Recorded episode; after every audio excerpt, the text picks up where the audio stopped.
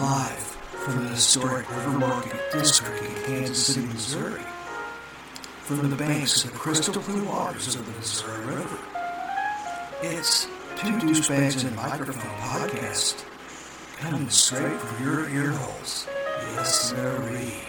In three, two, one.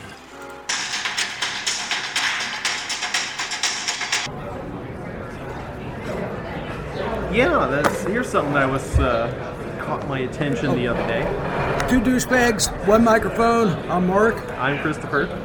Good morning, afternoon, evening, wherever the hell it is that Yes, when you're listening to us. it's two in the morning somewhere.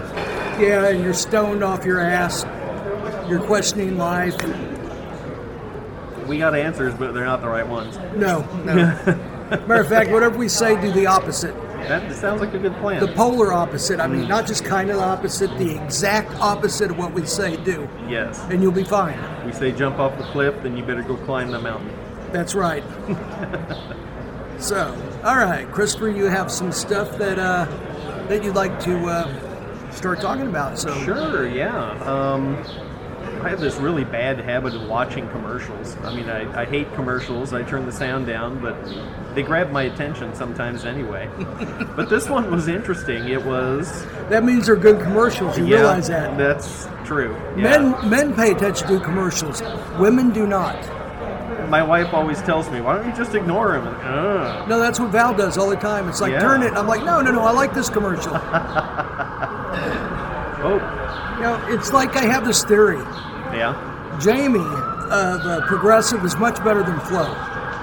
Jamie Yeah. should be the star.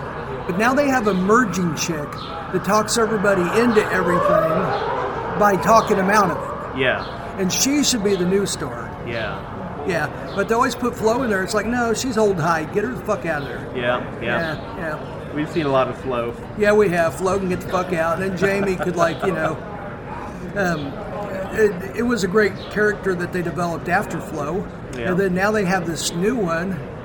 And uh, and, the, and then um, I don't know if the black guy's ever going to do anything there, or just kind of be the ancillary guy that likes to fish and Yeah. just kind of like uh, makes a little quip here and there. And Yeah, there's only been one commercial that kind of featured him where he was daydreaming during a lecture by Flo, and everyone Yeah. wound up in his happy place. Yeah, and he's like, "What the hell are you guys doing here?"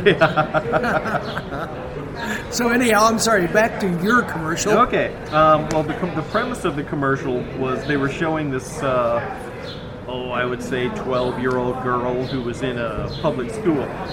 Yes. And everything that could possibly go wrong in your public school was going wrong, um, with the exception of a school shooter. Um, so there was a kid kicking. Give it time. Yes. There was a kid kicking your desk. You had a teacher that was flipping out, and you had, let's see, bullies in the hallways, uh, lockers that were stuck, just, you know, all the bad things about public school. And uh, then the girl decided she'd had enough, walked out the front door, and then you realize, well, it's a commercial for a uh, school at home online service and it takes you kindergarten through 12th grade, and it's all paid for.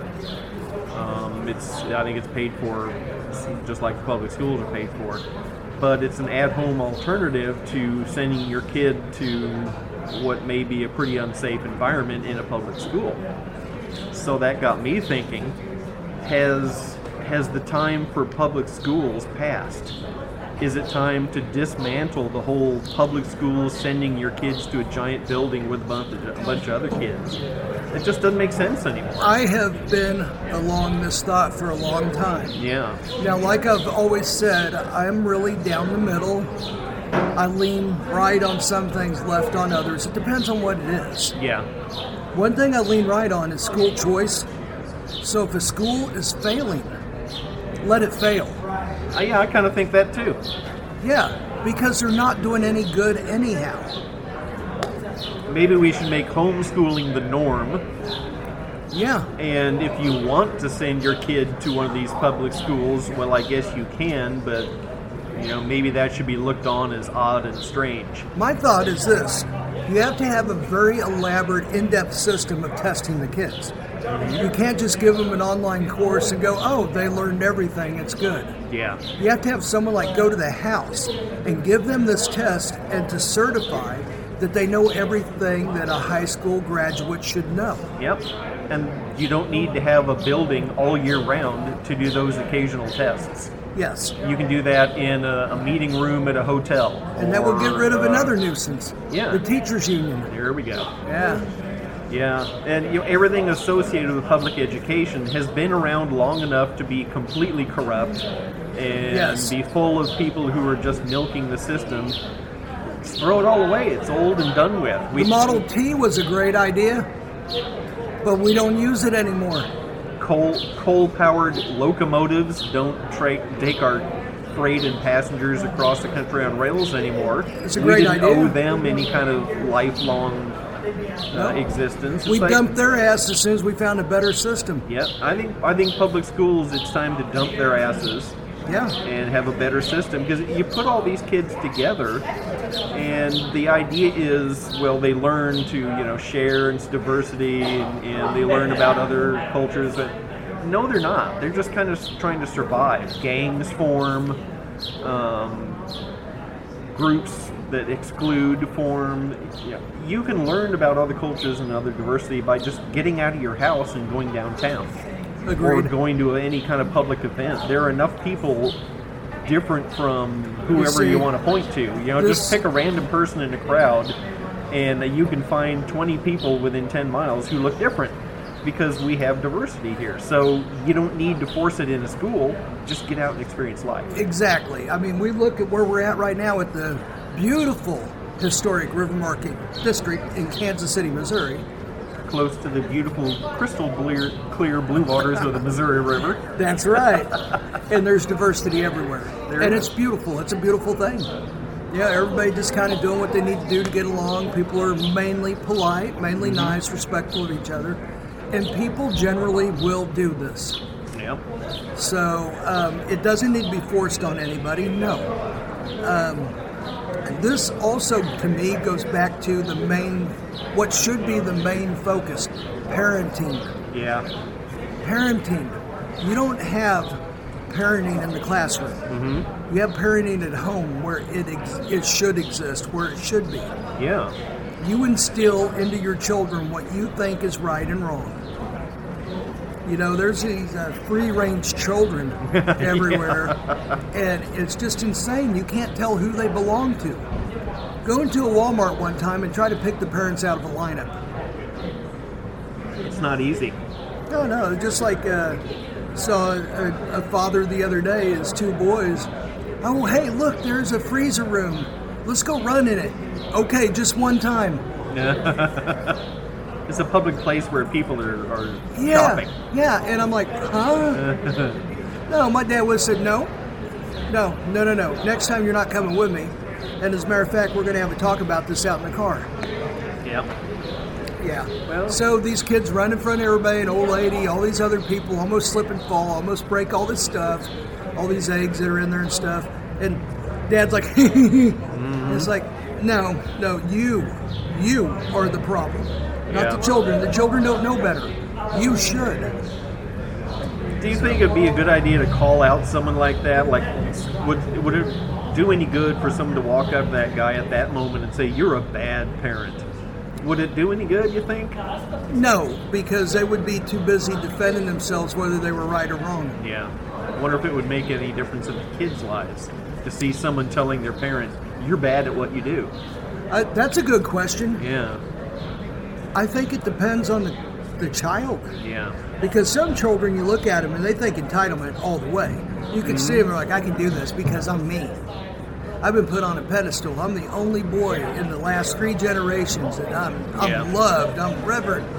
Or they've just been told all their lives that what you want to do is just as important as everybody else. That's the other thing. Which isn't true because if you want to go crash your airplane and everybody else wants to live, then no, what you want to do isn't as important. Exactly. It depends on what you want. It's you can't just blanket say everyone has you know the exact same full right to have their opinion shouted from the rooftops. And another problem Huh? with this is it's not just the Karens in quotations. Yeah, It's not just the um, snowflakes. Yeah, it's not just the snowflakes. It's every brand and creed of people that do this.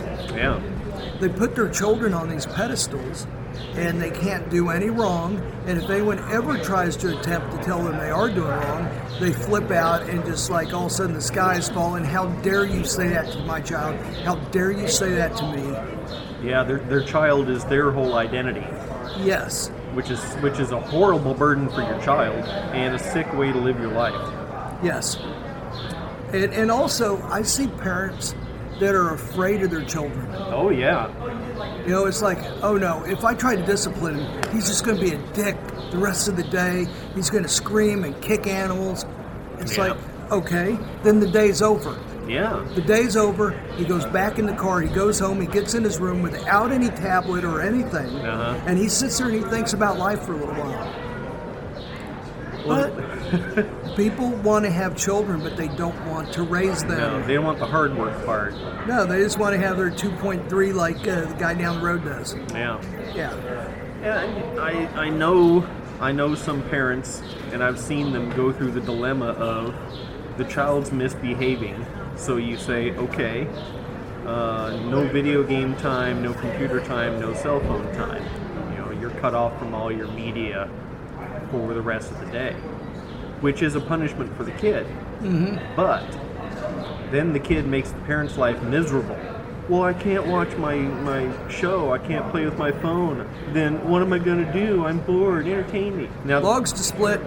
the, the parent would rather do anything rather than spend time with their kid Bingo. and, or entertain their kid or come up with something constructive to do together. best. That is one of the best uh, Yeah. examples there right Yep. now. That pens most of it right there.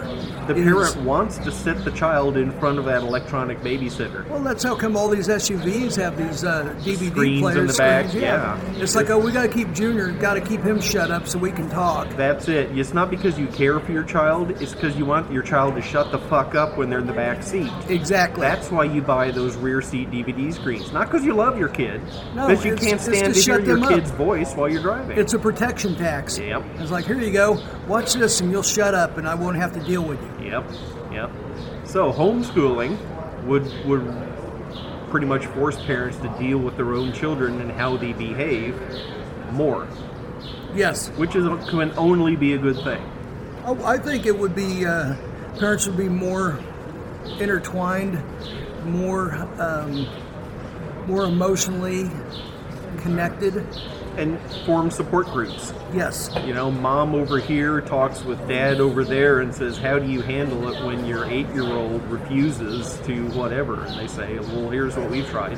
here's the pictures of the bloody stub. Right. so, But, yeah. but it, yeah, it, the more I think about it, the, the less sense it makes to keep pouring money and effort and, oh my God, just so much money into public schools, and it's not going to fix it, not going to get better. You've got to learn when to stop beating that dead horse and start riding a camel instead. Oh, um, another thing is, what about privatizing it? And here, I'll give you an example. I'm mixed about this because privatizing a lot of things aren't good. Like when they privatized some prisons, all of a sudden Yeah. the prison rate went way up Yeah. in that district because they needed people in there to make money. Yeah. So that's probably not a good idea. Yeah. Or, or you know, or at least where corruption was, doesn't work doesn't us. work. Yeah. So I don't know if this is a good idea because then they'll be trying to stick kids in there no matter what Yeah. you know, the flunking out. We don't care, pass them anyhow. Because I had that growing up in my school district. Is is let's say uh, the school district had 2,000 kids, Uh-huh. but the, I think it was much less than that. They went to 1999. All of a sudden, they were like the bottom of 1A, and uh, it was- Boulder just fell from the skies. Right? Yes, yeah. Oh God, I think the world's over. There's five or six of them. Oh shit! Well, one just missed us here. That's crazy. Um, if they went to one nine nine nine nine or whatever or something like that, one nine nine nine, all of a sudden they're in a different classification with le- much less tax money to work. Yeah. So they couldn't have that one person dropping out. Mm-hmm. So they would do whatever they could to get that kid to come in. And I watched it firsthand. They're just like, oh, just sit in the room. You'd have that same thing going on, Yeah. only worse. pretty much when you have money as the incentive, that works for the person giving the money and the individual person receiving the money doesn't work at all for anybody else. Yeah. Well, So if you if you privatize the school, then the government will get a break because they don't have to spend the money. The private companies will set up a system which looks good on the surface and makes them the most money as quickly as possible. Yes. And that's all you're going to have. Schools really will become just a place to warehouse your kids That's and right. pay for the privilege. Yeah. I mean, if if think about privatizing as would you want someone to privatize the fire department where you had to pay a monthly subscription and then you had to call and ask if they you know can I please make an appointment for you to come put my house fire out tomorrow or maybe the next week you know because a private company privatized they don't have to obey the same rules as a public utility does. They make up No. their own rules what is proper. And then they get hamstrung by other rules also. Yeah. Governmental rules. It's like, look, we know this handicapped person can't like grab a guy and save him, Mm-hmm. but he's got to be there because he's part of a quota. Yeah. So that would probably raise your rates in the first place. Yeah. Insurance would go up when you have uh, three or four people that couldn't do the job, but you had to have them there Yeah. because of a quota. So, yeah, no, I'm, I'm with you. I think really the best answer is homeschooling, Uh-huh. and I think it should be tax credits to do it. That way you have an incentive. we don't we don't send people to a big school to learn how to operate their cell phones or navigate uh, a computer screen. That's right. That's something you learn from other people. You pick up from your friends, your parents, and you become perfectly well skilled at it. Mm-hmm. You know, you don't. We don't send people to big schools to learn how to drive a car.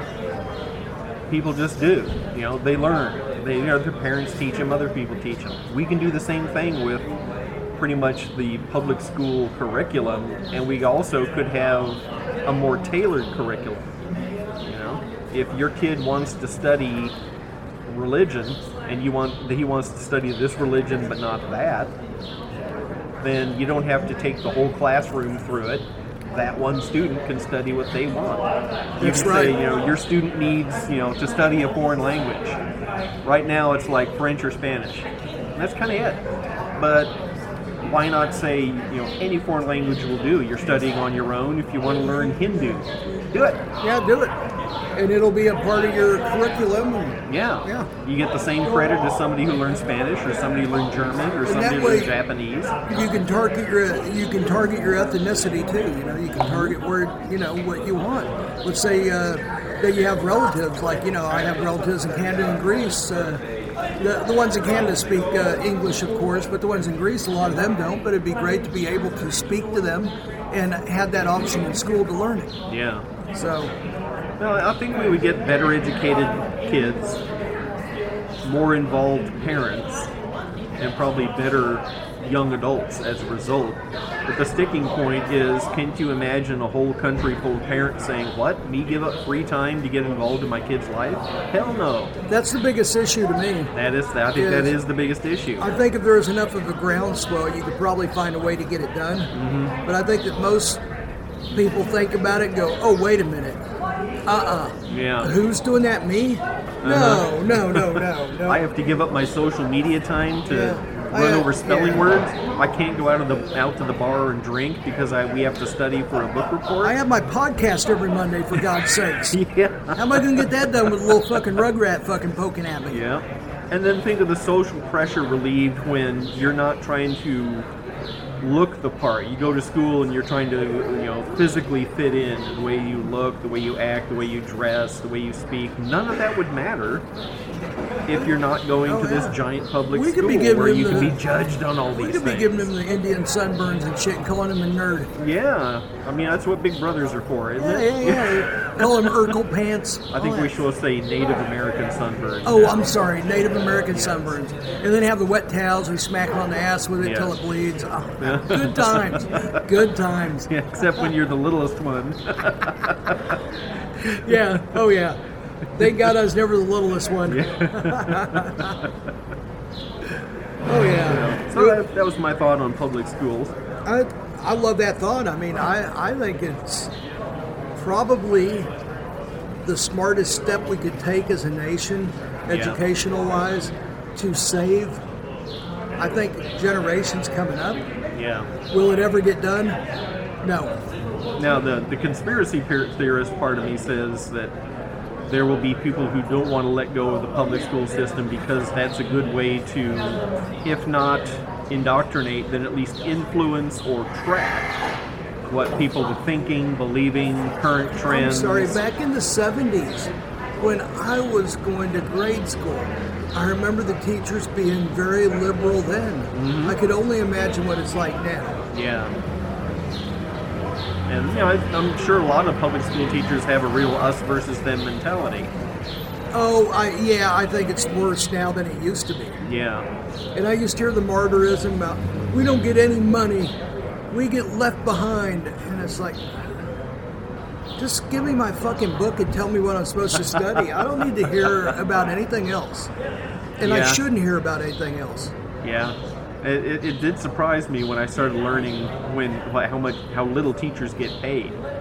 Uh, on on TV, they're usually you know shown as you know well dressed and they've got a nice car and a nice house, etc. But of course, that was back when I believed that TV showed anything realistic. Yeah. you know, no, you're right, and that is another problem too. And it, and one of the problems is is our focus on what we think is important and what we pay people that Yeah. we think are important. Yeah, So, I mean, I, I heard several people that uh, got out of being the police force because they could make more money at Honeywell, a lot more money, and not worry about coming home at night. yeah, So, you know, uh, Honeywell pays very well and has good benefits, and uh, they love like the uh, Army, Navy, Armed Forces, and they also love police force to come work for them. They, they look for them specifically. They're a defense contractor. yeah. They've been around for a long time. Yeah, because they know these people have clean records, Usually Um, disciplined. usually disciplined, and it works well for them. Yeah, So, you know, uh, these three people in particular I know were like, you know, I'm going to go to Honeywell and get out of this line altogether because I want to come home every night. Yeah. know? So, same thing. I mean, if you really wanted to focus in on it, you could make things different and everywhere by the way you do everything, the standards that you do, Yeah. the uh, the education that you teach, the process that it goes through to make these people who you need them to be. Oh shit, you're in trouble, aren't you?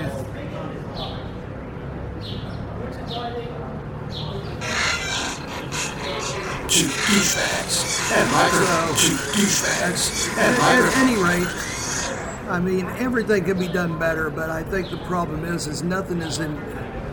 They haven't even even entertained the idea to make things better. Yeah. They just accept what's going on as the way it is. Yeah. And that's the most frustrating part is. Mm-hmm. Yeah, it's part of it's the mentality of well, we've always done it this way. Why should we change? Yeah. And another part of it is we're making money doing it this way. Why wouldn't we screw with that? Bingo. Yeah. Yeah. And you know, it's easy to sound like you're a big conspiracy theorist, but it's it, to me it just seems like common sense. We're in a, com- a completely capitalistic society where the more money you get, the better off you are. So why isn't everyone out just to get as much as they can? You know, there are some people with con- with a good conscience and want to be good people, but there are a lot of people that just want the money. And then there's the people that go in with a good conscience and Yeah. then get uh, and then get changed by the amount of thievery and and, Uh-huh. And lies and what have you Mm-hmm. of the whole system, the corrupt system, and Yeah. then they're just like, you know, I'm not getting anything done anyhow. Yeah. Food banks is a good example. They expect the people working the food bank to steal the best stuff. And they don't do anything about it. In fact, they give them time to go ahead and pilfer all the best stuff when it comes in because they know they're going to do it anyway. Wow. I've, I've talked with people who work at food banks. They say, "Oh yeah, we get a shipment in. All us volunteers go through. We pick out all the best stuff, the stuff we want, and we go stick it in our cars. And the rest of the stuff gets on the shelf. Actually, I knew a volunteer, and I did know that. yeah. Yeah, it's like you know all the salamis and all that stuff is gone right off the bat Yep. Yeah. because salamis, uh, you know, they, they don't have to be refrigerated, and it's good meat and it tastes great, Uh huh. Valuable. valuable. Yeah. Yeah. So when I when I carried mail, I, I did a route that uh, there was a church that had um, day old bread, mm-hmm. and they told me every day, you know, just go ahead and grab some, you know, take a couple of bags, you know, just whatever you want. It's like, no, I get a paycheck. I'm not Yeah, going to start. need it. I'm not going to walk out of here with with free bread that's intended for people who are genuinely hungry. And they're like, no, seriously. You know, the other carrier always takes something. Go ahead and take something. I never did. I wouldn't either. I would not feel right about that. Yeah. I'd be like, you And know you- what? I I, got everything I need, really. Yeah. You know, eventually this woman said, you know, we throw away so much because we can't give all all of it away and it goes stale and we wind up throwing it away. So that's why I'm telling you, you should go take some of it. I, I still couldn't. I just, I didn't feel right. And also, we live in a society that we bleached food because there's afraid it was going to go bad and make the homeless sick. Yeah. you pour bleach What all kind over of it. a fucking moron? yeah. It's like, you know what? Here, guys, here's food. If it makes you sick, we're sorry, sign this form. Yeah. But you're welcome to this three day old pizza. You know, you're welcome to this uh, four day old um, uh, chicken noodle soup. but if it makes you sick, you signed this form and we're sorry. But we think it's good. We've done everything we could to ensure that it's good. It's been properly refrigerated and heated up. Instead of bleaching it all and going, no, we can't take the risk of you getting sick. That's just, Yeah. yeah. it's it's it becomes more about the liability of doing something than whether it's the right thing to do. Well, I mean, if you cover your bases, you know, and have them all sign a consent form, then the hungry can eat it. And they just take their chances, and Yeah. the chances of it being bad if it's handled right are very small. Well, I, I have heard a successful defense used in a situation like that, saying this person is hungry, he's under duress, he'll sign anything to get food. So he, it's not fair to make him sign this waiver and give him food that you knew might be spoiled. Well, that's how they get around shit like that. Oh, well, then, okay, so then. if you're trying to help somebody in need, then their need by definition means any waiver they sign doesn't work.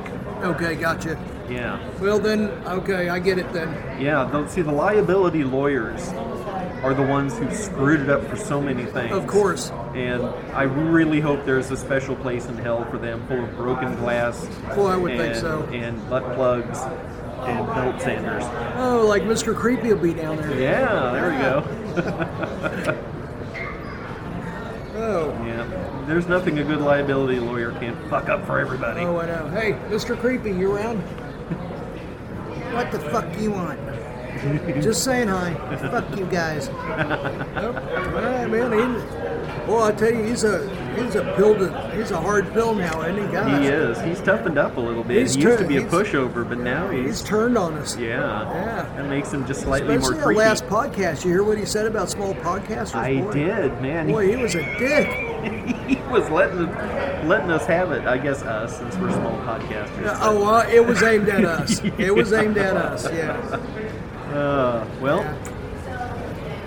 it was it was interesting to hear. I'll put it that way. It's uh, you know, and he was right on a number of things. I'll give him that. Oh yeah, that that's the sad thing was he's 100 percent correct on a lot of it. he could have said it differently. yeah. So Bet. um, there's this new study that suggests spiders snooze just like humans. Really? Yep.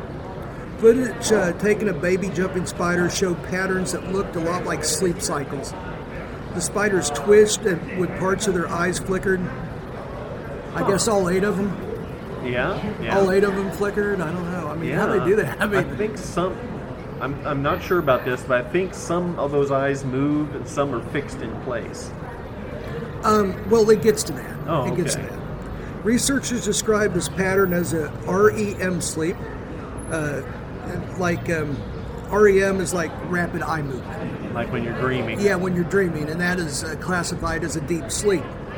In humans, um, you know, it's it's a phase of sleeping, and, and the brain lights up with activity when the, you have this REM sleep, Yeah. and it's closely linked to dreaming, of course. So, um, I have a couple of questions. Number one, spiders have a brain? Is that what they're saying? Yeah, I, I it's it's different from like a human brain. It's much it's much simpler. Yeah, it would have to Um, be. Like you get down to earthworm level, it's not really a brain. It's more just like a cluster of neurons, or That kind of like functions and what it needs to do to survive, and then that's it. so I'm not sure. It, it doesn't wake up and go, hmm, I wonder what I'm going to do today. Yeah, It like wakes up and looks for predators, and yeah, it and- runs mostly on instinct. Yeah, it's like seeing if they caught a uh, fly overnight. Yeah, Yeah. So, uh, pretty simple brain. You get down to like amoebas, they don't have brains. no, there's no reason for them to. I mean, they're just kind of yeah. Number two, what do they dream of? I don't know. the They dream of juicy flies. The, the one that got away. or- Yeah, yeah. Damn it, I had this horse fly. That son of a bitch was there screaming in pain. I walked over there and it broke the web loose and it got away. Should have used 12 pound test. Uh, yes. Dang it. Other animals, including birds and mammals, have been shown to experience REM sleep. Creatures like spiders have never been studied before. You know why, don't you? Because nobody cared. Nobody gave an ounce of shit.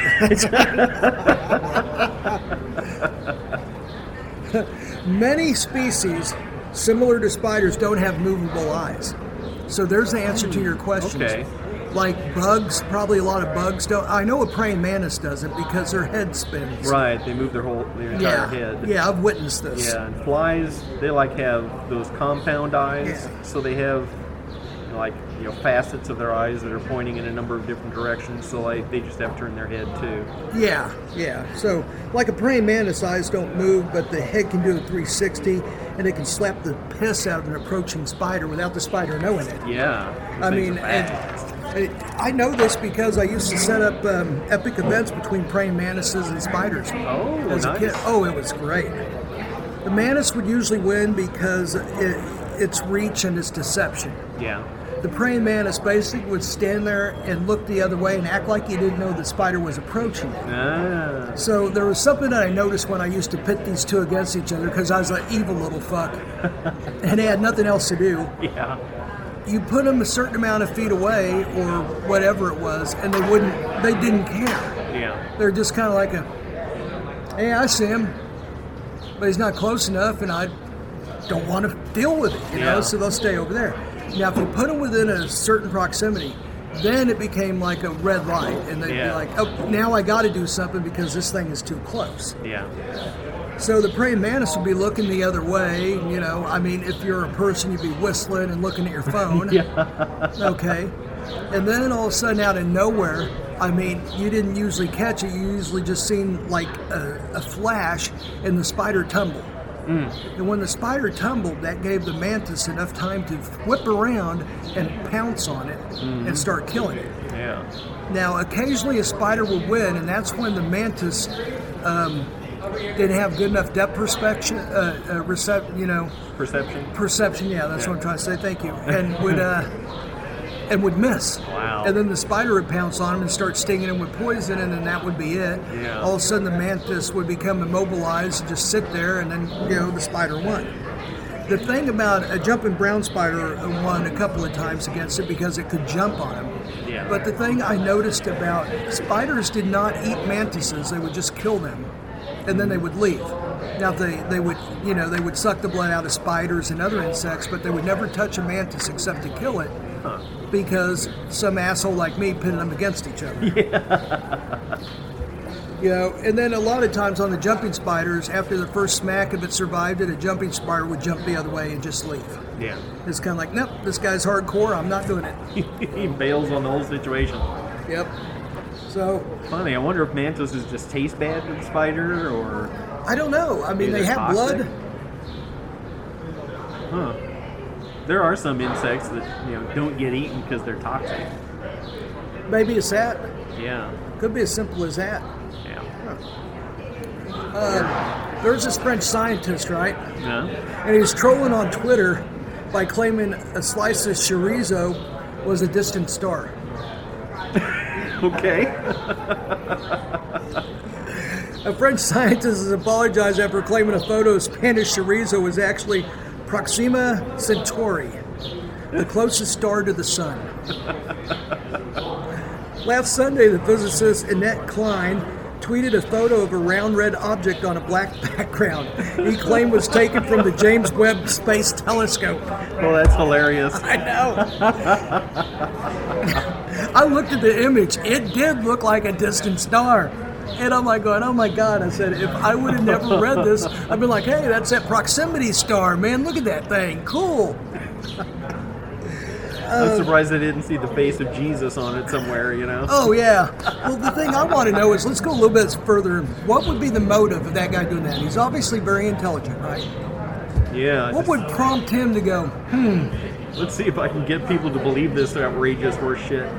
yeah, that kind of thing. Yeah, I think it's general stupid, uh, general stupidity that he was sitting there shaking his head, going, "Oh my God, I'm gonna, I'm gonna fuck these guys good. Watch this. I'm gonna make them believe a slice of chorizo." Believe anything on the internet. Yep. I think that's what he was doing. Was like, "Hey, check this out, guys." He probably had his other nerd buddies there, and he's like, "Hey, guys, come here. Watch this. what does that look like to you?" Oh, the, that looks like that one star. Yeah. Hey, I'm going to post this. We're going to act like it came from the uh, telescope. Oh my god. So I, I thought it, I thought it was mainly this was making fun of people. So anyhow, I, I wanted to mention that because I really loved that little prank. I thought that was great. Anyhow, uh, your turn. Take the table. they're, they're catching on to us with our uh, our pranks. Yes. Pretty soon, somebody at NASA will be accused of being the mad shitter. You know what? I need to pass the torch on. yeah, I've been the mad shitter for what? Let's see, since the '95. You've, you've had a good run. I've had a really good run as a mad shitter. I think it's time to just go ahead and Yeah. take the belt off and give it to the next guy. You know. Pass it on. the good thing is you don't even have to shit anywhere. All you gotta do is walk in that place. Right. They'll anoint you the mad shitter. Yeah. Oh. Oh. So what else is on your mind? All right. How about some horrible questions, Christopher? I enjoy those so much. I Me really do. I do too. All right, number one. How would you know if someone manipulated your memory?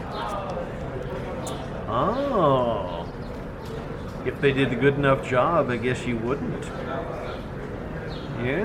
Yeah. You would have to set up some things, you know, in advance as fail safe, you know, in, you know, in case. But then you'd have to know what somebody might be erasing or augmenting. Wow. Well, like if someone's not talking to you suddenly and someone manipulated your memory, Uh, you'd have to unravel what happened, and then that person may not want to talk to you. yeah.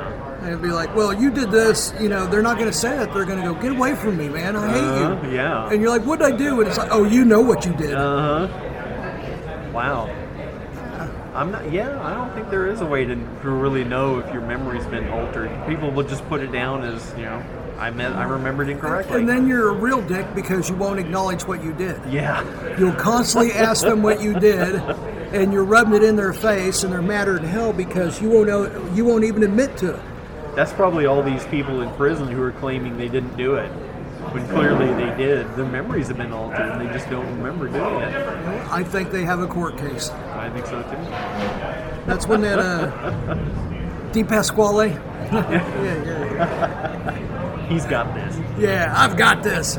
You have manipulated memory. I've got this. I want to watch someone like when he's filming a commercial come by. Well, you'll never see it because I'll edit it out. And like take it like a squirt gun full of chocolate and just spray his face while he's. I've got this. Do a pudding dump over his head. I want to find out if that's actually Matt, Mike Di Pasquale or not. That could be just Just like just someone. an actor, yeah. you know, to play the role. Yeah, I mean, like, uh, is the guy from the uh, siding company, the Call Now guy, is that really him? Probably not. That's probably just some guy they dragged off the street, gave him a quart of Mad Dog 2020, Yeah. and said, "Here, do our commercial." Just do call now. yes, so bad that it pisses people off. It's ingrained in their fucking in their soul. uh, it is. Yeah, Jerry O'Neill. There, Yeah. there we go. See, it works. We Yeah, remembered his yeah, name. I remembered his name. Continental Siding. Yeah. Yeah. See, I remember it because I'm never going to buy siding from. Me them. neither. I don't want to. I don't want to see that guy. No, Oh no. I don't want to. I don't want him to use any money he makes from me to make more of those commercials. Matter of fact, if he passes away and goes to hell, I'm pretty sure all he's going to hear in hell is "Call now."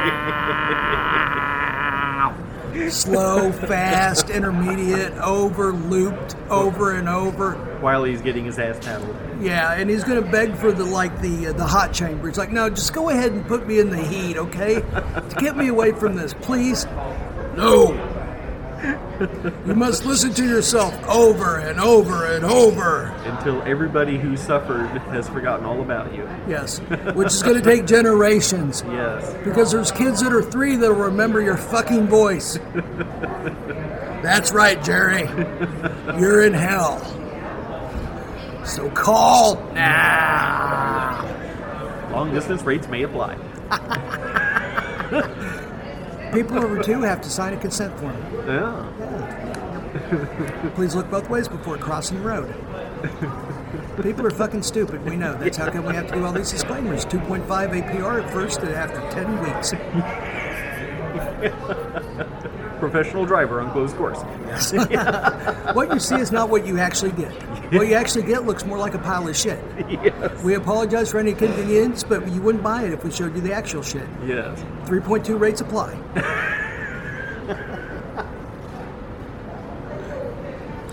Number three. Okay. What is the highest number anyone has counted? Oh my. Is a trillion even really is there really is a trillion, right? Yeah. Yeah. Yeah, It there is because the government there. owes. Well, we owe because of the government. Yeah. They have to keep inventing higher numbers to. Is- uh, Yeah, I don't think I don't. I think it's going to be re- rewritten every now and then. But counted would mean they'd have to go from one, two, three, right? yeah. Is that the way I read it? The way it sounds? Yeah, because there, there, there are numbers, e- enormous numbers that exist in theory. Yeah, but, But- getting to them, Yeah, I mean, if you were to write that number on a piece of paper, there isn't enough matter in the universe to make a piece of paper that big to write that number down on. That's how big the number is. But And- no one could ever count that high. no. And does it have to be consecutively?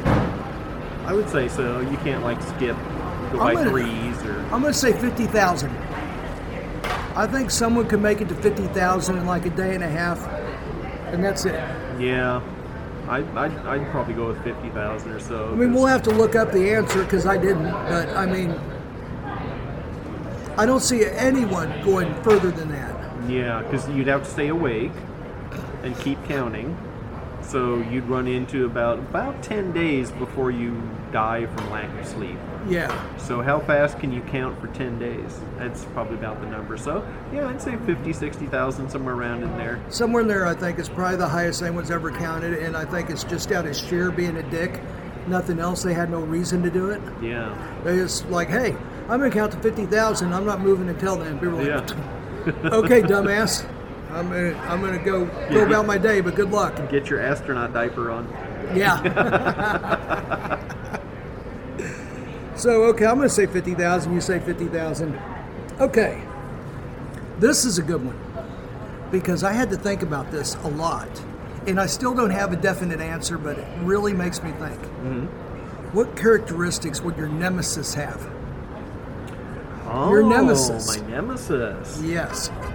Coincidentally, I just watched uh, Star Trek Nemesis yesterday, which was a mediocre Oh. movie. Uh, let's see. My nemesis was. Did it have the the uh, the um, slime devil? the, no The Denebian slime devil? No, and no green slave women either. No. Okay. Yeah. We're thinking about you, John. Anyhow, go ahead. Ah, well, let's see. My I hope he listens. He may not. I don't know. well, I think my nemesis would probably be clever, quick. Uh, he would hate the things I love, so he would hate music. Um, he would be cruel and unfair, probably. Yeah, that, that sounds like a good nemesis. Okay, I went a little bit different. Yeah? I think my nemesis would have a lot of my characteristics. Hmm. And the reason is, is because I go over my stuff so much in my head, I don't want to hear them from anyone else. Well, that's true. That's true. And I think that my nemesis would be more like me than more not like me.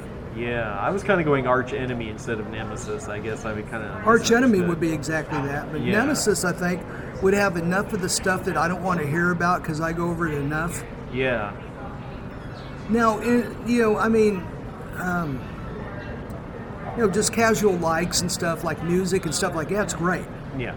you know, but like some of the quirkiness and stuff like that, that like I just, I know is in myself and I don't necessarily like really love or, you know, or really care about that much. Mm-hmm. I think that my nemesis would have a lot of that. Yeah. And then yeah. that being kind of thrown in my face would irritate me, and it would be very psychological. And people would be like, "How come he doesn't like him? They're just alike." Yeah, your nemesis would would be the person who took the made the choices you didn't make Exactly. and became a slightly different person because of it. Yes, because I've known people like that. Yeah. You know, cracking odd, stupid jokes. When they do it, it's not funny. When I do it, it is. Yeah. Yeah. So, I, as much as it hurts and kind of hurts my ego to say this, but I think my nemesis would have 70% of my traits with 30% that I couldn't stand. That makes more sense. Yeah. That sounds very nemesis-y. Yeah, yeah. I mean, and this goes along Star Trek about how they would do it. Captain Kirk's nemesis would probably have most of his characteristics except for two or three. Yeah. And the two or three would be ones that he couldn't stand. Yeah. Yeah. Yeah. Yeah, the worst parts about you magnified and the best Yeah. parts about you suppressed. Yes. And that would drive me fucking insane, and I, I would hate that, that. person, and I'd probably go around protesting him when everyone else loved him. And that Like, oh, wouldn't oh, necessa- great.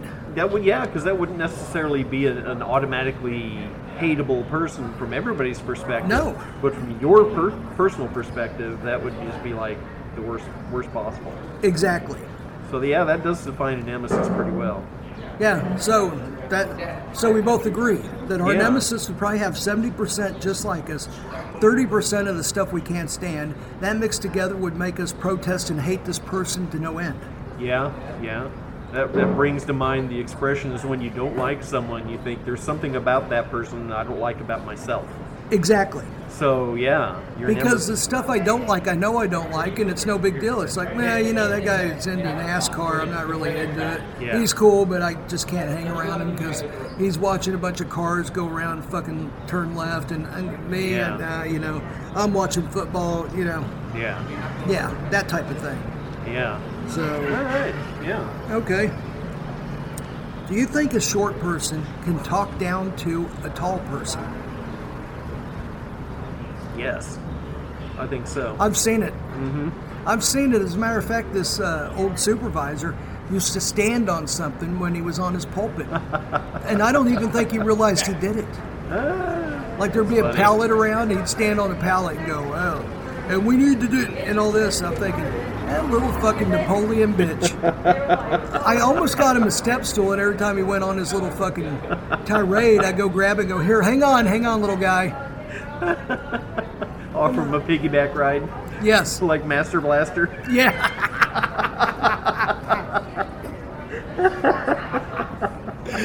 One of those little hydro lift chairs. How tall do you want to be, sir? I'm going to be 11 foot today. Okay, hang on. Oh, all I can get is 10 and a half. Everyone must stare up my nose and look at my nose hairs. Yes, because that's what everybody does to a god. They look at their nose hairs. So, yeah, I agree 100%. That can happen. Here's one that's a little bit psychological, mm-hmm. but maybe there's a simple reason, or maybe there's no reason. Why do you think a boxing ring is square?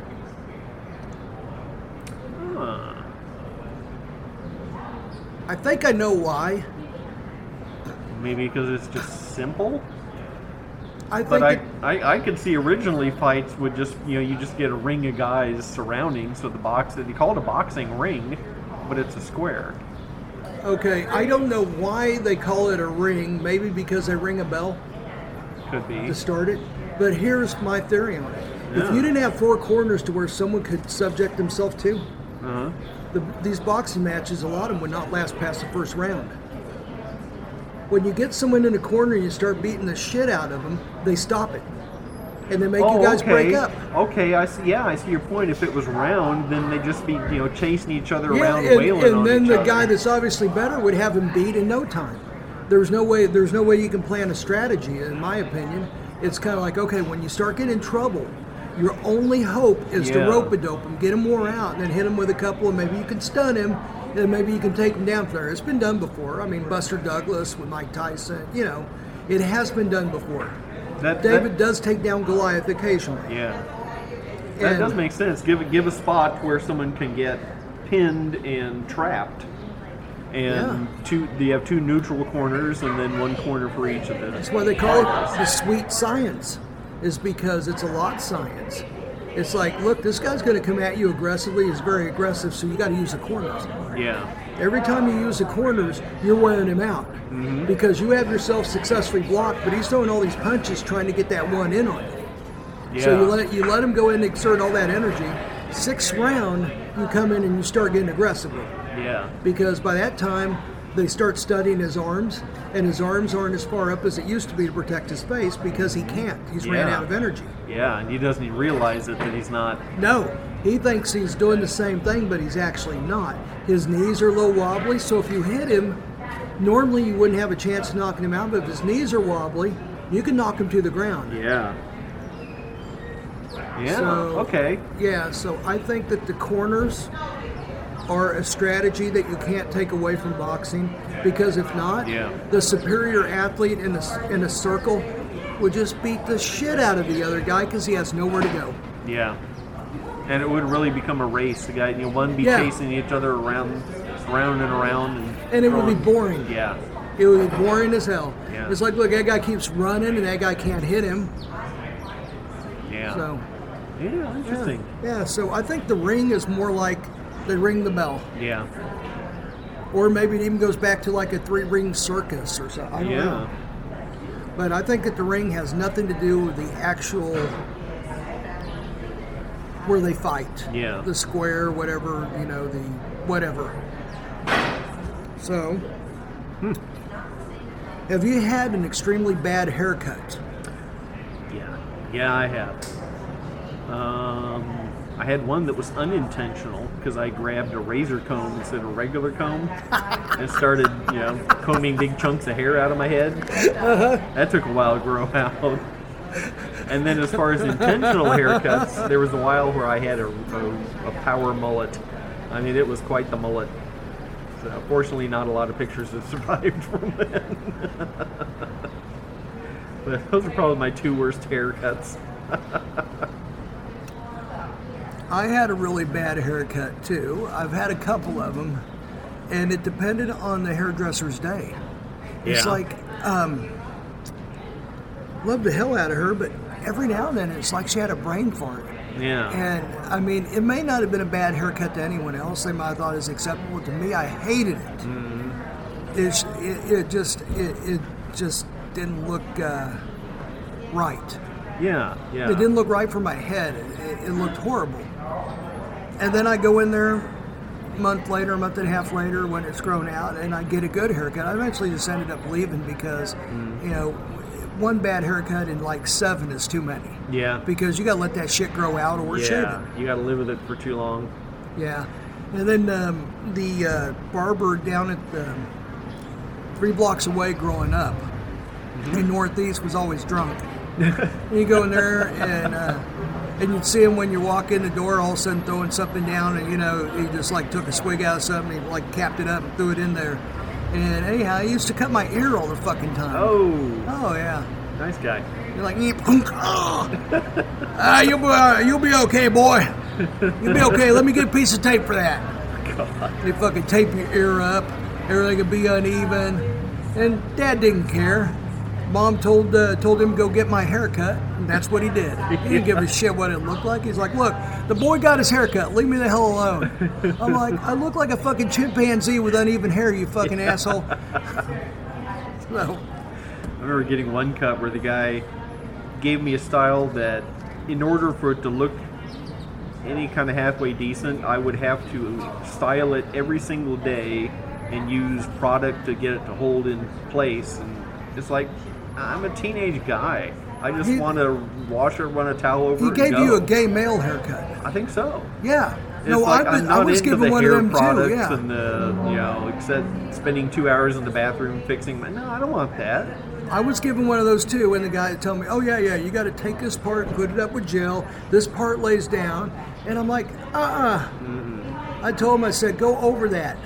Get it something where I fucking rub a towel over my head and shake it a little bit, and that's where it's at." Yeah, yeah, just not Yeah. that in, not that much and- into hair care. Nothing against gays at all, man, but they want to spend that much time on how they look. I don't, Yeah, you know, yeah, yeah. and that's So- fine, man. They look great. I don't. But you learn, know? you know, learn your customer. I mean, No, that's why I felt too. Is like, do I look like the type of guy who wants to spend an hour on my hair? yeah, No. So just go with.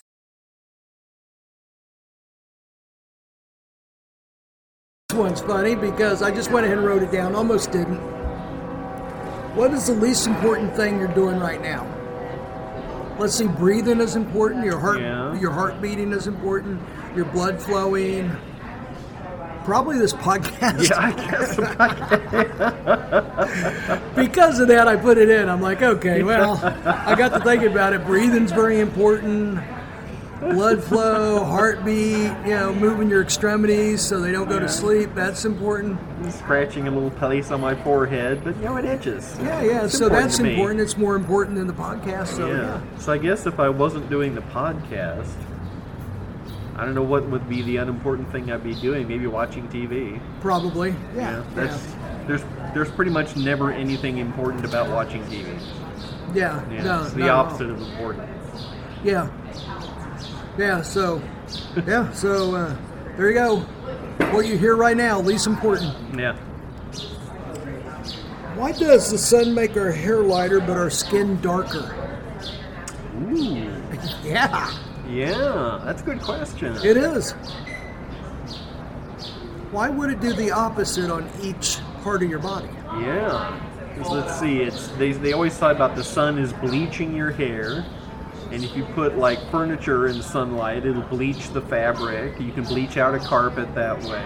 Are we negatives? So yeah, why do we react the opposite way to sunlight? It just makes us a little darker. We're negatives. Oh my Yeah. god. Yeah. We're like negative film. Yeah. Yeah. Like the X-ray. Yeah, we're an X-ray. Oh my god. Huh. Yeah. I wonder if we're like absorbing the sunlight and storing it in tan. And then during the winter, when you lose your tan, you know, it just warms you a little bit because it's releasing. That's it right there. I couldn't, I couldn't say any more of that with a straight face. Sorry.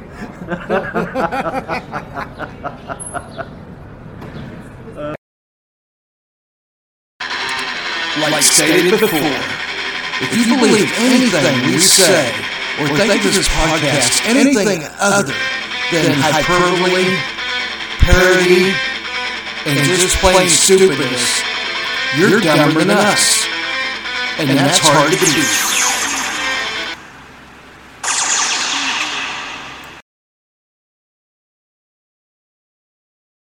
Have sex with your clone is it masturbation? And if it's you know non-consensual sex with your clone, is that sexual assault? But here's an idea: if you have sex with your clone, is that cheating? Hmm. That's good. It's a tough one, isn't it? It's very tough. Because normally, if you're cheating means having sex with someone outside the relationship. Yes. But if it's your own clone, Technically, no, but I'm going to say that anybody in a relationship with you would say yes. yeah, yeah, it's probably that's the perspective. Is Yeah, I, I'm going to say technically no, but really, any you know, Cindy would be like, "Yeah, yeah, you you can't just go bang yourself. No. I don't care if it's you." I would say that Val would protest that. Yeah, Yeah, be like, yeah. "Hey, Mark, quit fucking yourself." So let's see. So, sex with your with your own clone is. Did we decide that is masturbation? I think we did decide Yeah. it was. And then if your clone objects, then you It have is- to. It's you know no means no, even if it's your yeah. own clone. Yeah. Um, But I know my clone really well. I just get it Snickers and it'll be like, okay. So, yeah. So then, and now we've decided sex with your clone, for all intents and purposes, is cheating because it matters to your person you're, you're the person you're with, your spouse would view Yeah. it as, so therefore it would be documented as cheating. Yeah. And then it would depend on how far they wanted to take it after that. Yeah. You know, they could be like, ah, it's over. They could be like, look, I'm giving you one warning because it was yourself. Yeah. Good thing there aren't any clones yet. Cause, Yeah, you know, yeah, because be a there'll be a lot of court cases. You have people trying to marry their own clones, Oh, yeah. and then you know, can And you divorce your clone, and who gets the children? Because you're both the same person. Yeah, so And where, where is that where the um, where a child can uh, divorce their parents, yeah, you get emancipated. emancipated? You could probably do that from your clone. Oh yeah, yeah. So I want to be emancipated, emancipated from my clone. My clone is a fucking idiot. He keeps Yeah. doing stupid shit, and I can't stand him. I want away from him. But make sure your clone signs his organ donor card. Yes, that's true because you might need them someday. Go out and live your own life, but I got first dibs on your organs. I got one for you. Okay. Would you eat clone beef? Ah, auto cannibalism. Yeah. You mean eat eat your own clone, or just No, no. A All of a sudden, you're looking down the ads, oh, and Price okay. Chopper, new cloned beef, hmm. buck five a pound. Wow. I'd try it. I think I'd try it. Yeah. Okay. Yeah. Okay. Just wondering. I'm not sure yet. I think I'd let everyone try it at first. Yeah. See if they grow an we- extra arm. Yeah, if something happens, I'll be like, oh, I think I'm gonna stay away. But a couple years later, everyone's still eating it and happy. I'm like, all right, okay, I'll take a clone T-bone, whatever. Yeah. Wind up looking like something out of Altered States. Yeah, Great movie. I gotta watch that again. that that was a great movie. That came out what like 77, 78 maybe. Somewhere around. It was right before that. Remember that a-ha video, "Take on Me"? Oh, it would have been early 80s. It was right before that video because they they. Was it that later? It was like 80, 82, something like that. Okay. Yeah, a-ha was probably like 82. Yeah. Because that was the first one that incorporated uh, um, animation. Yeah, that rotoscoping technique. yeah. Yeah. but they took that, the scene of him going back and forth and slamming the wall. That was ripped directly That off was of Altered off States. Altered States. Yeah, So- you're right. So the movie was first, and then that video. You're right. That would have been right in that timeline. yeah. Yep. And then South Park has ripped that off too. Yes. Cartman slamming the wall. Yeah. and the funny thing is, is on that, only a certain amount of people would get that. Yeah. Not everybody would get that. Yep. But somebody will see that and then years later see Altered States and go, I get it now! The light has dawned. yep.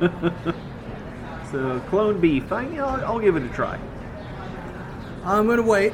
All right. I'm gonna wait probably two years. All right. I'll let you know if I, you know, have You let me know. Yep. Yep. Turn into you start tadpole on the getting fucking cow fur on your back or some shit. Uh, hey, Mark, I don't know. You know, you didn't eat one of those clone beefs yet, did you? No. Uh, just hang on a minute. I'll let you know more. Having a lot of trouble with my hooves. Yeah. I'll uh, talk to you mm, later. so, do animals have the ability to commit suicide? I've got a definite answer. Huh. I'd say no. They do. Really? It's been proven. Elephants do. Elephants get so sad that they wander off and they don't eat until they die. Okay. And they're perfectly healthy before that. Yeah, I've heard about animals getting Birds depressed. do. I've seen birds do it. Birds will hit a wall so hard that they obviously see because they've been avoiding it and avoiding it, and then all of a sudden they'll just like, bam, Fly right into it. yeah, and then just drop dead right there. I know there have been dogs trained to, you know, throw themselves on explosives, but Yeah, that's because that- they were trained that to. Because they were trained to, yeah. But okay, well, yeah, I guess I can see your point. If an elephant Look it up. It's really go on a interesting. hunger strike, And there's other animals that do that too. I think But the more elephant- intelligent the animal, the more likely they are to realize, you know, if I do this, then I'll die, and can make that choice. Yeah, and they'll be like, you know what? Everybody that I cared about have been killed by these fucking uh, ivory hunters, and I'm the only one here, and this sucks, and I'm ready to go see what else there is. Yeah. Whatever. Sad. Yeah, it is. Why does rain drop but snow fall? Good point. Yeah, no snowdrop doesn't sound right. No. Wow. Maybe because of the speed, snow is a little more slow because of the wind resistance. That makes more sense than anything I had. And then the rain just comes down as fast as it can. It, it shapes into the teardrop shape so it can slip through the air faster. Yeah. 'Cause if it It's was- more aerodynamic. Yeah, if, if the raindrop were at rest in no gravity, it would just be a ball. When it freezes up in air, all of a sudden it's, yeah, it's, It's like. those round pellets that Yeah. fall, yeah. Yeah, and it's kind of like a, hey, I got a little automatic parachute on me. Yeah. So it's the act of falling that pushes it into the raindrop shape. Yeah, you see, I, I kind of see snowflakes falling through the air as like smoking a cigar and having like a fucking a IPA in their left hand. Yep, taking Yeah. pictures on the way down to their Yeah, cell yeah, phone. taking selfies, going, hey, look at me, I'm a snowflake. Yeah. me." Oh, look, I that, that kid wants me to land right there on his tongue, but I'm not. no, fuck him. Turn gonna- left at the last second. I'm gonna go to the pole so he'll stick his fucking tongue on the pole because he's a stupid ass. He went to public school. I'm gonna fall right into the eye of this referee so he misses the play. Or his excuse. Malicious snowfall. Here's one. This goes along with what we talked about a little bit earlier. If you were cloned, would you be friends with it? Yeah, I think so. I agree with that.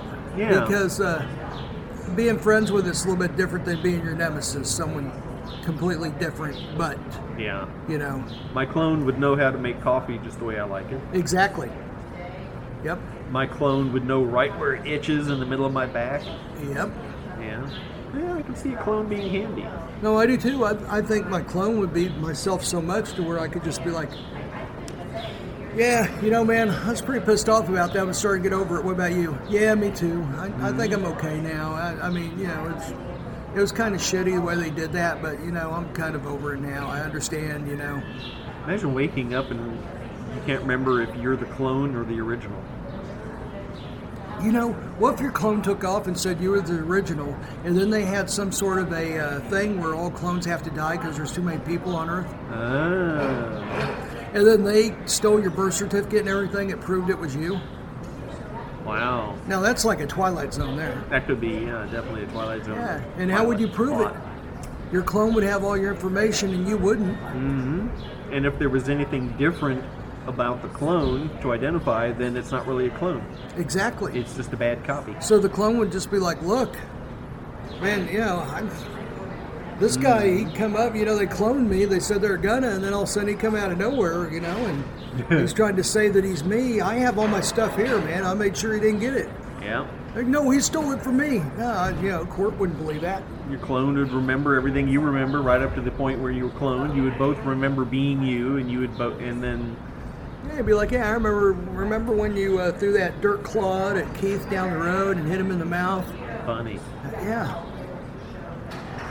Yeah, good thing there are no clones yes. that we know of. That we allegedly. know of. Yeah, there probably is. We just don't know about it. Yes. Well, we'll have to wait and see if the UN declares war on clones tomorrow. The way the UN has declared war on conspiracy theories, so the UN is telling us now what we can and cannot think. this is going to go as well as the uh, war on drugs. Yes. I mean, the war on drugs, they're saying don't don't take illegal drugs, but this is telling you not to believe certain things Yeah. because they think they're silly. Okay, isn't that my choice to make? I'll be damned if I'm going to let the UN tell me what I can and can't think. I agree. I'll be damned if I'll let the UN know what I am or am not thinking. well, None that's where I'm at. Is, is why in the world would I ever tell them? I don't like them anyhow. And it's none of their freaking business what we all have going on in our Well, heads. on the on the drive down here, you hit it. You said they're getting into mind control. Yep. Yeah, we're being groomed by the UN. They'll declare, oh, conspiracy Well, they're shaming it already. is bad. They're shaming it already. Uh-huh. And then they'll say, okay, we're declaring war on, you know, racist talk. Yes. It's like, okay, well, it's bad to do that, but do we really need to make it illegal? No. Because Uh, you, um, you got to think about if something is made illegal, that's one thing, but then later they'll define other things as being that thing too. yeah. Like if they can outlaw, you know, cars that go 300 miles per hour, then it's easy to change that law to include cars that go 70 miles an hour, or 60, or 50, and then decide let's declare a war on excessive speed in automobiles, and everyone Yes. should drive at 20 miles an hour. Oh, and by the way, no one gets to drive anymore. Your car will drive for you. Let's declare war on self on people driving their own cars Yeah. on and on and on. You know, it's it's bend the way people think, tell them that the rational world of good people thinks this way, even though they're making all that shit up. Mm-hmm. They'll just tell you, oh, all the right thinking people believe this, and you should too. None of their fucking business. No. No. Really and, isn't. and there's no reason in the world why uh, you should ever reveal to them how you feel. No, I've, I've had employers demand to know what I was thinking or what I thought about something. I flat out tell them, no, you have absolutely no right to know what I'm thinking in my own head. My thoughts are my business, they're private, and there isn't a person on this planet who has the authority to demand that you tell them what you're thinking. Oh, I know. Well, Nobody, ever. A guy at work asked me. A guy at work asked me what uh, you know, what political views you know do I lean towards, and I said I will never answer that to anyone at work No. because then people have preconceived notions about you. Yeah. yeah. If you say I lean conservative, suddenly you're like a Trumper and you and you're racist. And if you're a liberal, then all of a sudden you're nuts and and you got all this climate stuff that's going to you know, cost a fortune for that. You know, you want to tax everyone to death. You know, all the stuff. They think the worst case scenario. I, and I said I will not reveal any of that ever. Isn't that funny how if, if people get a vague sense of where you where your thoughts might lie, they generally presume the worst about you? They do. I, I've noticed this over time. Yeah. Yeah, I've noticed this. There, there's nothing to gain from telling anyone how you feel about anything politically. Like I said, I'm down the middle. It depends on what it is. Yeah. You know, like I would love to see Lake Mead fill back up, Mm-hmm. but the way things are currently with uh, with the way we're doing things, I don't think that's ever going to happen. I think it's just going to become a dust bowl. Unless unless the climate switches again and we get an enormous amounts of rain every year to fill it back I mean, up. I guess it could. How do we Yeah. know? But right now, the way I see it is, is I think we trampled that place to death. I, I, I don't I don't see why heroic measures should be taken to preserve Lake Mead. It, it was there at the time, it served its purpose. Climate has changed, move on. Quit trying to bend the planet to your will. Just go along with what the planet's providing. You know, go build a dam and a reservoir somewhere where it is raining. Exactly. And then pipe it into where it's not raining. Uh huh. Or, or learn how to get the salt out of sea, seawater. Well, they have, but it takes so much the reconciliation. They could they say it's you know way too energy intensive. Yeah, Like I don't believe it. I don't either. because you know when when nuclear. But you can subs, charge up all these electric Yeah. cars. Nuclear subs some, since the 50s 60s 70s Exactly. they go out on these three four month Yeah. underwater excursions they are making their own They're making their own energy. yeah. out of salt water Yeah. so they had plenty of energy No, there's another reason they're not doing it. It's because they're making money Yeah. off of the old way, and Yeah. they haven't figured out a way to make good money off the new way. yeah That's That- it right there. that was the holdup on solar for so long is because nobody could figure out how to tax sunlight Exactly. So, but what they did figure out is they could tax the equipment that you use to gather the sunlight, and then they'll tax the energy that you gather. Yes. Yeah, they have a little box there. Yep. And say, oh, they get, and and it's just like some places they tax you on rainwater. Yeah. Welcome to Mark's Kansas City Corner. This is a segment dedicated to things to do around Kansas City you may or may not know about. Hello, all, and welcome to Mark's Kansas City Corner. This is a regular feature that I'm going to be having on our podcast, and what it does is it takes a uh, focus on something in Kansas City that I find fascinating or I like, and it's going to put it in full range of what it is, and um, and kind of bring to light what some people may not know what's going on. Uh, this time around, it is a, a, project called the Rock Island Bridge Project. The website is rockislandkc.com. I encourage you to go there and check it out. But the Rock Island Bridge, it is an old truss bridge, and it's a railroad bridge made for locomotions, and it's been shut down for quite some time. Well, this bridge has not been used for anything, and it's just been sitting there. So these um, these investors decided they all got together and they decided they want to open this bridge. But the, I don't. They don't just want to open this bridge. They want to make this bridge into something special. This is going to be the first destination bridge, or one of the first in America, if not the first. And this bridge is going to be very interesting because on this bridge is going to be nature trails, parks, um, scenic overlooks. I believe it is also going to, I'll have to read a little bit more, but I believe it is also going to have condos on it bars, restaurants, coffee shops, um, souvenir shops. It's going to be really cool. It's just going to be like a bridge, like a big party bridge. And it's going to be, it's going to be really neat. Anyhow, I'll go along with this a little bit. Uh, spanning both sides of the state line, the Rock Island Bridge, a first of its kind entertainment district that will include bars, coffee shops, and restaurants, could begin construction as soon as October, the developer said. On, on uh, last month, the unified government of Wyandotte, Kansas City, Kansas City, Kansas approved a special use permit for the development.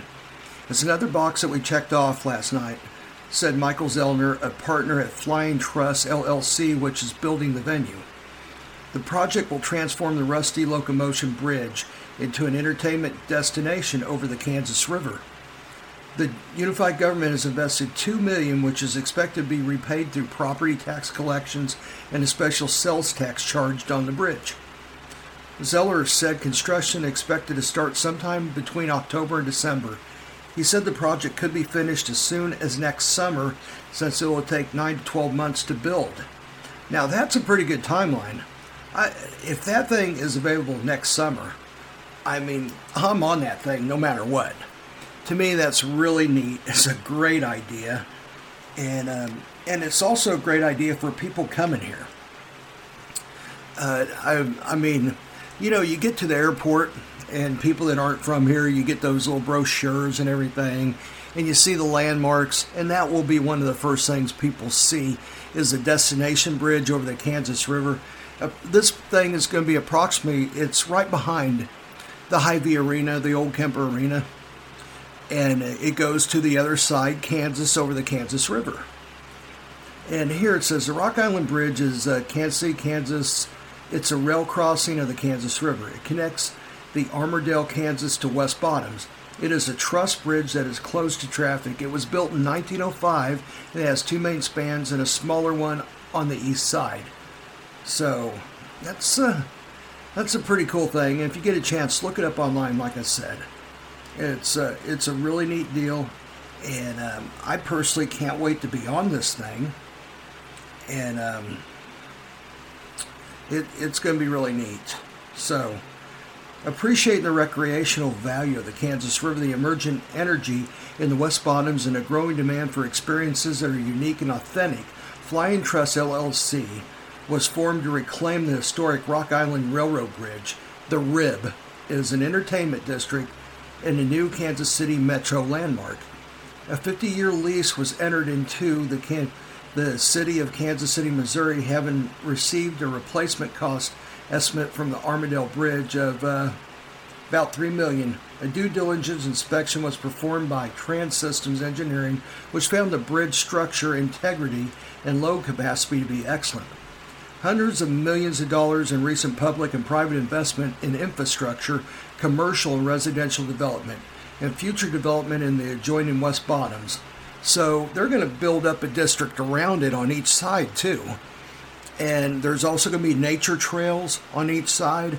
And probably, you know, they're going to have to plant a lot of trees and put parks in there. So they're going to make this the Kansas River, which is really pretty in there. It's a nice looking river where it dumps into the Missouri. I mean, it's really, it's going to be really neat. So imagine all that park space. I mean, there's so many places that uh, have cool bridges like this. Um, a couple that come to mind is the one in Omaha. They call it the Talking Bridge in Omaha. And in the middle of that bridge, there's a little section there in the middle of the Missouri River of that bridge where it is um, right in between Iowa and Nebraska. And you can sit there and sit there between two states over the river and, you know, take selfies or whatever. And, um, and that's a really cool bridge.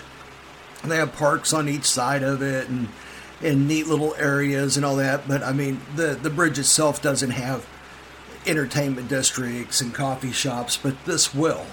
And the other one that comes to mind is the one in Nashville, the pedestrian bridge. The pedestrian bridge is really, really cool in Nashville. That thing is fantastic. But it does not have bars and restaurants and food places in it or parks or anything like that. Matter of fact, when you get on that thing during the summer, it is hotter than hell. Uh, but it is a cool bridge, and you on one side you overlook Nissan Stadium, the other side you overlook downtown, and it's a pretty river. I forgot the name of the river there, but it's a pretty cool thing. You can look down and see the party barges that they have there in Nashville. So, recognizing the importance of the rib as an essential link in the Kansas and Missouri trail systems, and as a and as a means to activate the river, the unified government of Kansas City, Kansas slash Wyandotte County approached the FT to form a public slash private partnership to construct a public crossing and a trailhead on the bridge on the 700 foot bridge. This complements Flying Truss plan to expand the bridge with steel, uh, um, well, basically steel beams, and um, and so it, it, looks to me like um, I know you can't see this, but I'm looking at it as it looked like the beams are going to put more beams down to where they can actually put land down um, over it, and and the land that they put down on top of this it's going to be kitchens, coffee shops, bars, and event spaces, gardens, art, and public gathering space. Designs include a large community zone at the west end with spaces for boating and biking groups that serve children and families in ways that help activate the river. Trails and the bridge itself. The Wyandotte County Board of Assessment declares 69% of the bridge as public space. So almost 70% of the bridge is just going to be public domain to where, let's say you don't have a lot of money to spend, and maybe you got a couple bucks to get, I don't know, a Gatorade or something up there. For two bucks, you can go up there, or for nothing. I mean, you don't have to buy anything. You can go up on that river and just waste the whole day if you want. Let's say you're the elderly and you really have nothing going on and you're kind of bored and you're like, eh, I wonder what I'm going to do today. And you're still pretty mobile and you do pretty well. And you know, I was like, well, I think I'll go sit on the river, you know, sit on that bridge and just overlook the river and just, I don't know, watch, watch the pigeons fly by. To assess the the project's viability, the Kansas Secretary of Commerce appropriated matching funds for the uh, UG Unified Government to hire HR&A, the New York City-based firm that designed the High Line and, and uh, evaluates developments nationally. The High Line is something that's kind of similar to this. Uh, the High Line goes along the East River and it's built up with bars and restaurants, but it doesn't actually go over the river. It's on the side of the river and it's really pretty. I've been there before and there's really nice restaurants and bars and coffee shops and you can sit there and watch the barges go in and out or just whatever, you know, watch the pigeons shit or something. So it's pretty cool. And um, this place evaluates developments nationally to review the bridge project and the economics presented in the Flying Truss pro forma. HR&A concludes the Rock Island Bridge project is economically sound and with anticipated revenue, uh, revenues of over 25 million in its first six years of operation, um, from its uh, projects and net margins averaging 30 percent. So, any business where you get a 30% net profit, you're in good territory there. So, the uh, committed 2 million cash investment for the uh, bridge is going to be paid back through CID and TIF taxes on the bridge. So it's all going to be paid back. And um, unified government, I, I, mean, I'll tell you, this is a great idea. The unified government, once again, is stepping ahead and doing and having some foresight and doing some things that are really cool. I mean, this is a project to me that will really will enhance and help Kansas City for years and years to come and identify Kansas City. In October 2021, the commission again voted unanimously to invest an estimated 5 million more into enhancing this emerging river district with a levee top park, concrete levee trails, and three concrete pathways to waterfront that connect to long floating docks at both sides. Flying Truss is matching these public investments through the sale of equity at $100,000 per unit these Class A membership investors will recover their full investment before the founders realize any um, any dividends. Then share the profits according to percentage of ownership stake. So I'm telling you, if you're an investor, this would be a great thing to jump on board with. Historic reclamation projects often involve participation along the public, private, and philanthropic, uh, philanthropic sectors. The Kansas Department of Tourism has committed 25,000 to enhance lighting as seen from I-670 and I-70. So that's cool. People are going to be driving along the freeways and seeing this thing and going, "Oh my God, what is that?" You know, people be turning around. Let's say someone's um, going from St. Louis to Denver, and they're going through Kansas City. All of a sudden, they see that they're like, "Man." Yeah, they may stop or earmark that for the next time they're going through. Take a little stop and go there. So, uh, a charitable fund has been established at the Greater Kansas City Community Foundation to assess with planning and other public space improvements to America's first destination landmark bridge. The Helzberg Foundation and Dickinson Foundation have separately committed 650,000 to the project toward the construction of public spaces and enhanced amenities, and other major donations are pending. That is pretty cool. You know, they're comparing this to the San Antonio Riverwalk, the St. Louis City Museum, the Minneapolis Riverfront, which is really cool. Um, I love the San Diego Riverwalk. I've only been there once, and I found it really cool. The river is very small, it's really not quite what you think it is, but the walk itself is very neat. It's beautiful. So, um, th- this, uh, you know, it, it's it's going to be one of these landmark deals, like it says, and it's also going to help identify the city. America's first destination landmark bridge. We chose the 1905 bridge in this place along the Kansas Missouri border to be at long last embrace our metro's history of railroads, big rivers, and big bridges, and to help set into motion what is becoming a vibrant riverfront district. The Rock Island Railroad Bridge in 1905 was an, integral component of the stockyard districts, which on both sides of the Kansas, the Kaw River, was the second largest beef processing center in the world. The American Bridge Company designed and built two 302 foot Pennsylvania style trusses and are distinguished by a camelback profile. And I think you can understand what a camel a camelback profile is by the what a camelback would look like. The concrete foundations for the abutments were laid 40 feet into the riverbed in 1912. A third shorter span was added to the eastern end when the channel was widened. Kansas City, Missouri purchased the bridge and its access easements where the tracks once lay in the early 1980s as a part of Kemper Arena parking expansion, with thoughts of using the bridge as a pedestrian connector to the parking lots across the river. Since that time, the majestic structure is set unused, its tracks long disconnected. So, um, that's pretty cool. I mean, there's a lot of stuff here that you can look up. I mean, this thing has so much history. But I'm pretty excited about this whole project, and I can't wait for it to be done. And I hope it's done next year, like they say. Because I will be one of the first people on there, and I'll bet you anything. Me and Christopher do we do this Again, we reached podcast from there of another broadcast. at least a few times, if not constantly. That would be the most fantastic thing around. So this has been Mark's Corner. I hope you enjoyed it. This is the kickoff episode. I'm going to have a lot more things like this. I'm going to have some uh, food reviews. I'm going to have some reviews of other areas in Kansas City. Uh, check out some parks. I got a bunch of different things I'd like to try and do, and and just um, just to kind of connect people with Kansas City and let let them know what's out there, whether it's something being built or something that's been there a long time.